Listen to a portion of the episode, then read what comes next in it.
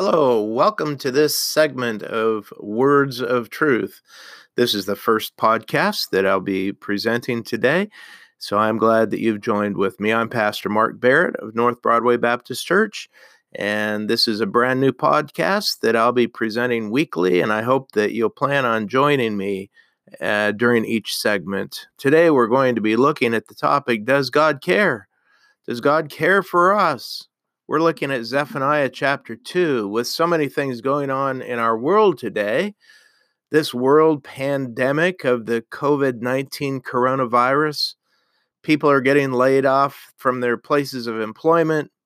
Uh, small businesses are struggling to stay afloat because they aren't allowed to open for business. Uh, some of the most vulnerable may be anxious and even worried that they're next to contract the virus. And all this has a tendency to cause people to lose hope, right? You feel confused and distressed and worried about your future.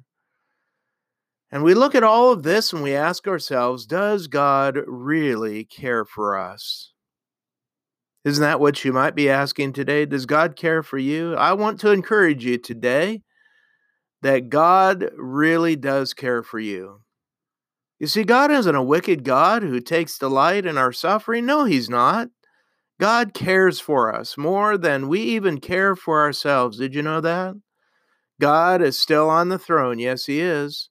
And he loves us, and he's going to take care of us. And in fact, I'm not convinced at all that God is pleased when things go wrong. And he's always ready to help us. Why? Because we're his children. We're fearfully and wonderfully made. Do you know that? You're fearfully and wonderfully made. We're chosen by God. We're blessed by God. There are a lot of scriptures that confirm to us that the Father cares for us. Could I just read a couple for us today? Matthew chapter eleven, verses twenty-eight to thirty. Jesus said, "Come to me, all you who labor and are heavy laden, and I will give you rest. Take my yoke upon you and learn from me, for I am gentle and lowly in heart, and you will find rest for your souls, for my yoke is easy and my burden is light." Isn't that a wonderful promise from the Lord? How about John chapter fourteen, verse twenty-six and twenty-seven? "But the Helper," Jesus says, "the Holy Spirit, whom the Father will send in my name, he will teach you all things and bring to your remembrance all things that I said to you. Peace I leave with you. My peace I give to you. Not as the world gives do I give to you. Let not your hearts be troubled, neither let it be afraid." How about Philippians chapter four, verses six and seven? The Apostle Paul wrote, "Be anxious for nothing." How many things should we be anxious for, folks? "Be anxious for nothing, but in everything, by prayer and supplication, with thanksgiving, let your requests be made known to God." And then he tells us what will happen. "And the peace of God, which surpasses all understanding, will guard your hearts and your minds through Christ Jesus." That's a wonderful promise for us to claim. How about Matthew chapter ten, verses twenty-seven to thirty-three? Jesus wrote, "Whatever I tell you in the dark, speak in the light, and what you hear in the ear, preach on the housetops. And do not fear those who kill the body, but cannot kill the soul, but rather fear him who is able to destroy both soul and body in hell. Are not two sparrows sold for a copper coin? And not one of them falls to the ground apart from your Father's will. The very hairs of your head are all numbered." Imagine that. "Do not fear, therefore. You are more value than many sparrows. Therefore, whoever confesses me before men, him I will also confess before my Father who is in heaven. But whoever denies me before men, him I will also deny before my Father who is in heaven." Those are just a few of the dozens of scripture that assure us that God indeed cares for us. In September of two thousand six, I read that sociologists from Baylor University released the results of a study looking into America's different views of God. And the study included a Gallup survey which identified four distinct views of God's personality and interaction with the world. Those who believe in uh, an authoritarian God, um, that's thirty-one point four percent. They believe that God is angry at humanity's sins, engaged in every creature's life, and engaged in world affairs. Uh, then twenty-three percent believe in a benevolent God who is forgiving and accepting of anyone who repents. Uh, sixteen percent believe in a critical God who has his judgmental eye on the world but will not intervene to either punish or to, or to comfort. And then twenty-four point four percent believe in a distant God who is more of a cosmic force that launched the world and then left it spinning on its own. Well, you know, folks, that survey tells us something about ourselves. It tells us that many people believe that God's interest in us is largely academic. But listen, what if you knew just how much God loves you and just how much God cares for you? How would that change your life? Well, stay with me for a minute because I'm going to show you something spectacular from the book of Zephaniah and chapter three. Let me just give you the setting of this chapter. Zephaniah was a seventh century B C prophet. He was related to the royal family of Judah in the southern kingdom. His message condemns Judah's leadership, including his own relatives. And he calls the people of Judah to repent before the arrival of God's day of judgment. I mean, things were bad in Judah. Zephaniah pronounces God's judgment on the kingdom, its wicked political and religious leaders, and its wealthy citizens who exploited the poor. I mean, folks, things couldn't have been any worse in Judah. The people had abandoned God. They rejected his plan for their lives. They pursued their own interests with no regard for God whatsoever. And so we can just imagine the people's response to Zephaniah's message of doom. Things were dismal until, at the end of the message, Zephaniah offers his listeners new hope, a reason to sing, a reason to rejoice. And our interest this morning centers on the message of hope. After six discourses of doom, Zephaniah's listeners are no doubt anxious for some good news. And you know what? People today are looking for hope as well, aren't they? Uh, they're looking for good news. We need some good news. We need to know that God loves us, and that God is in control of everything going on today.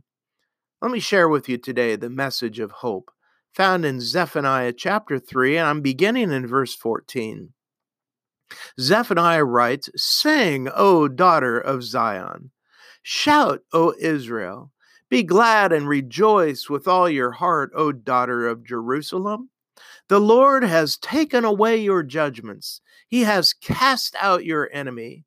The King of Israel, the Lord, is in your midst. You shall see disaster no more." Can you imagine the comfort and the hope the people got when they heard that message? The message of doom was suddenly washed away by the Lord. I mean, look at the love that God demonstrates to his, to his people, who, by the way, were in a terrible spiritual condition.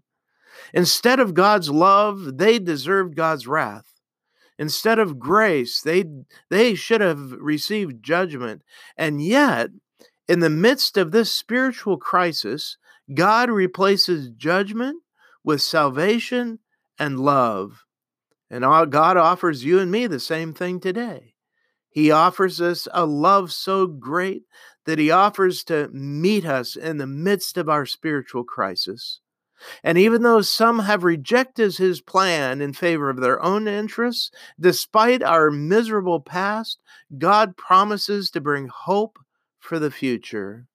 And, and it was because of God's love that it gave Judah reason to rejoice. Let's look at them. Reasons to rejoice, verse sixteen. In that day it shall be said to Jerusalem, do not fear. Zion, let your hands, do not let your hands be weak. The Lord your God in your midst, the mighty one, will save. He will rejoice over you with gladness. He will quiet you with his love. He will rejoice over you with singing. I want you to notice the first reason in verse seventeen to rejoice. He said, the Lord your God in your midst, the mighty one, will save you. Isn't that great?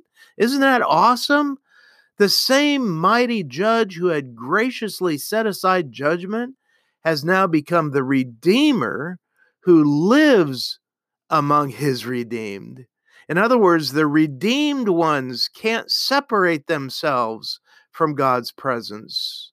The words mighty one will save is talking about God's ability to deal with everything that might cause fear. You see, God alone is capable of deliverance. And when we know that God can save, well, fear doesn't have to get a hold of us anymore. And a lot of people are dealing with fear during these days of this coronavirus. But you know what? We can overcome fear if we look to God, the one who is mighty to save. You know, Judah's big problem was sin. And sin is the problem that keeps people from God today as well. You see, sin separates us from the love of God. But the good news is that it doesn't need to be that way. The Lord is mighty to save. He wants to redeem you. He wants to give you a new life. Another reason to rejoice is because he will rejoice over you with gladness. That's an awesome phrase. The Hebrew word normally used to express God's love is the word hesed, meaning the unfailing fidelity of love. Some Bible translations translate this word loving kindness. In this verse, however, the word hesed is not used, but rather the word ahaba is used. And that word refers to passionate love. So, for example, the love between Jacob and Rachel in Genesis twenty-nine twenty, or the love between Michael and David in First Samuel eighteen twenty-eight, as just a couple of examples. You see, this kind of love is different from loyalty or loving kindness, but this is the love that God has for his people. It's a love that actually delights him, the love as between a, a husband and a wife. Can you imagine? God, the creator of the universe, is delighted in his love for us. There isn't anything greater than knowing that, that God loves us like that. And then the third reason to rejoice is that in verse seventeen, he says, he will rejoice over you with singing. And now imagine that as we come to God through the atoning work of Jesus, that God rejoices and that his love is so great and so personal and so powerful that it can't be silent. And God's great love, listen, God's great love causes him to break into a song over us. Now, doesn't that make you smile? I mean, can you imagine hearing God sing? Have you ever read that in Scripture before, that God sings? It must be so beautiful that it's unlike anything we've ever heard before. Oh, wouldn't you love to hear God sing? You see, God wants to, uh, God wants you to know that he wants to know us personally, and he wants to redeem us. In fact, he can't stop thinking about us. And when he does, it makes him almost giddy. He breaks into song. And the only question you have to answer is, what's keeping you from giving your life to Jesus Christ? It is, a, is it ambition? Is it embarrassment? Is it fear? What is it that keeps you from coming to Christ? In an early scene from the movie Luther, the frustrated monk, Martin Luther, who would eventually light the fire of spiritual reform in Europe, struggles with his fear of a God who knows his sinfulness An older priest was passing by Luther's room, and he heard him, and he entered into his room, and Luther said to him, "Oh, I live in such terror of judgment. I wish there were no God." And the older priest responded, "Martin, what is it that you seek?" And Luther says, "A merciful God, a God whom I can love, a God who loves me." And the older priest responds, "Then look to Christ. Bind yourself to Christ, and you will know God's love. Say to him, 'I am yours, save me. I am yours, save me.'"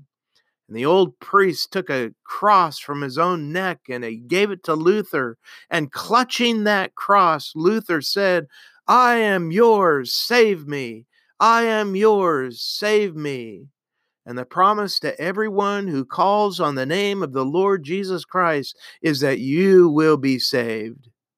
And as we live through these days of wonder and anxiousness and fear of the coronavirus, what we really need is for God to save us.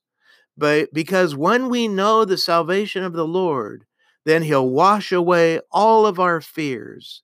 And when we know him, we'll know his passionate love for us that will take us through life. And when we know him, we'll know his perfect peace. Friends, cling to Jesus today and trust him to save you. This is the hope that the world is looking for today. Will you pray with me? Thank you, Lord Jesus, that you came and died on the cross of Calvary to give us life, to give it to us abundantly. I pray for those listening today that they will find hope and peace and confidence in you. If there are, if there is someone listening today who has never received Jesus Christ into their life to be their Savior, I pray that they would do so today. And, and you can just say a little prayer like this: Lord Jesus, save me. Lord Jesus, come into my heart. Make me your child. I want to live for you. And if you said a prayer like that, I'd love to hear from you today. Lord Jesus, I pray that you would just bring peace and confidence and hope today during these days of fear, these days of anxiety. And Lord, save us, redeem us, keep us safe, keep us in your hands. And Lord, we long to hear your voice singing praises over us. And I pray these things in Jesus' name. Amen. Well, thank you so much for joining me on Words of Truth today.